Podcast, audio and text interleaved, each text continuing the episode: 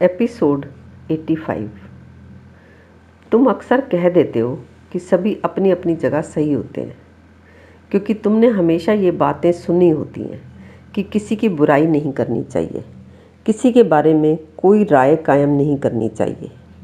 लेकिन जब तुम्हें किसी की बात बुरी लगती है तो ये नहीं हो सकता कि वो तुम्हें गलत ना लगे। मन में तो ये विचार चल रहा होता है कि वो गलत है। पर ज्ञान ये है कि सारी गलती किसी एक की नहीं होती।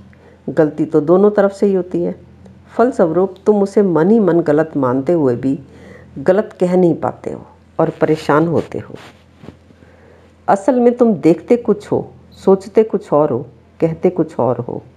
क्योंकि हमारी प्रोग्रामिंग ऐसी है कि कोई कुछ भी करे या कुछ भी कहे, तुम उसे गलत मत कहो।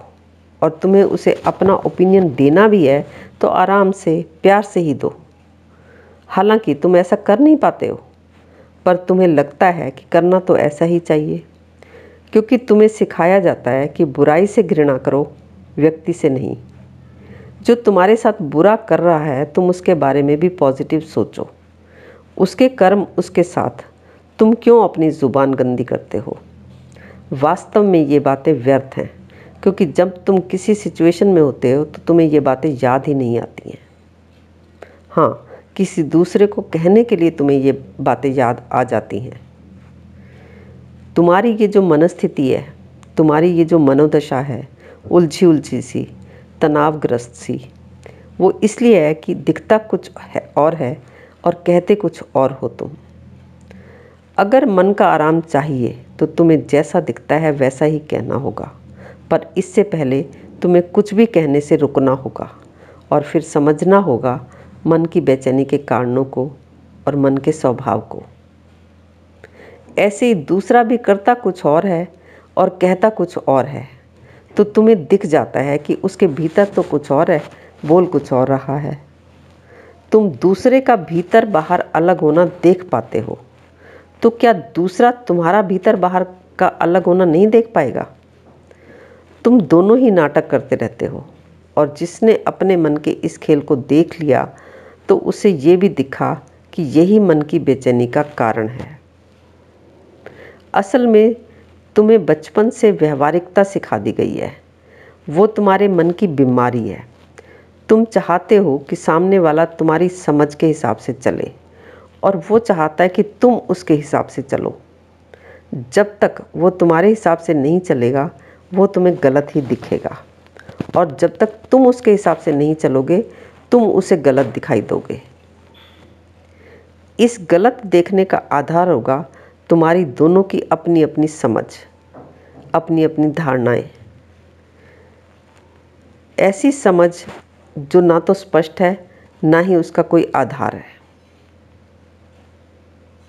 जब तक तुम इस वास्तविकता को नहीं देख लोगे कि जो तुम्हारे मन में गलत सही के पैमाने हैं, उनका कोई आधार ही नहीं है। तुम्हारे मन से गलत सही गिर नहीं पाएगा। तुम दूसरे को और दूसरे तुम्हें गलत ही देखते रहोगे।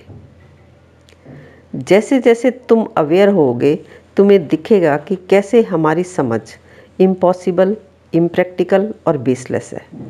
और तुम्हारी समस्याओं का मूल कारण किसी दूसरे की समझ नहीं, बल्कि तुम्हारी अपनी समझ है। फिर तुम जानोगे कि क्या संभव है, क्या संभव नहीं है। कुछ भी पाने से क्या आराम मिलता है और क्या दिक्कतें आती हैं।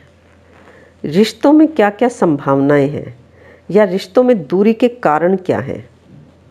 इन वास्तविकताओं को देखने से तुम्हारे मन में स्पष्टता होगी और मन की स्पष्टता ही मन के आराम का आधार होगा। असल में तुम्हारे गलत सही का आधार, तुम्हारी अजम्पन्स ही तो हैं। तुम अपनी धारणाओं के बेसिस पर ही तो दूसरे को गलत देखते हो और कहते भी हो। भले ही तुम शब्दों में ना कहो। तुम्हारे जेस्चर्स तुम्हारी बॉडी लैंग्वेज तुम्हारी आँखें, तुम्हारा चेहरा, तुम्हारी चाल ढाल सब बताएँगे कि वो गलत है और यही तो समस्या की जड़ है। तुम किसी को गलत ना कहो, गलत ना देखो ये तभी संभव है जब तुम अपनी सारी परिभाषाएँ, सारी धारणाएँ, सारी मान्यताएँ ही गिरा सको। अदरवाइज़ ये असंभव है कि तुम किसी को गलत ना देखो, गलत ना कहो। खैर, इन्हीं बातों के कुछ और पहलू हैं जिनकी बात हम करेंगे अपने अगले एपिसोड में।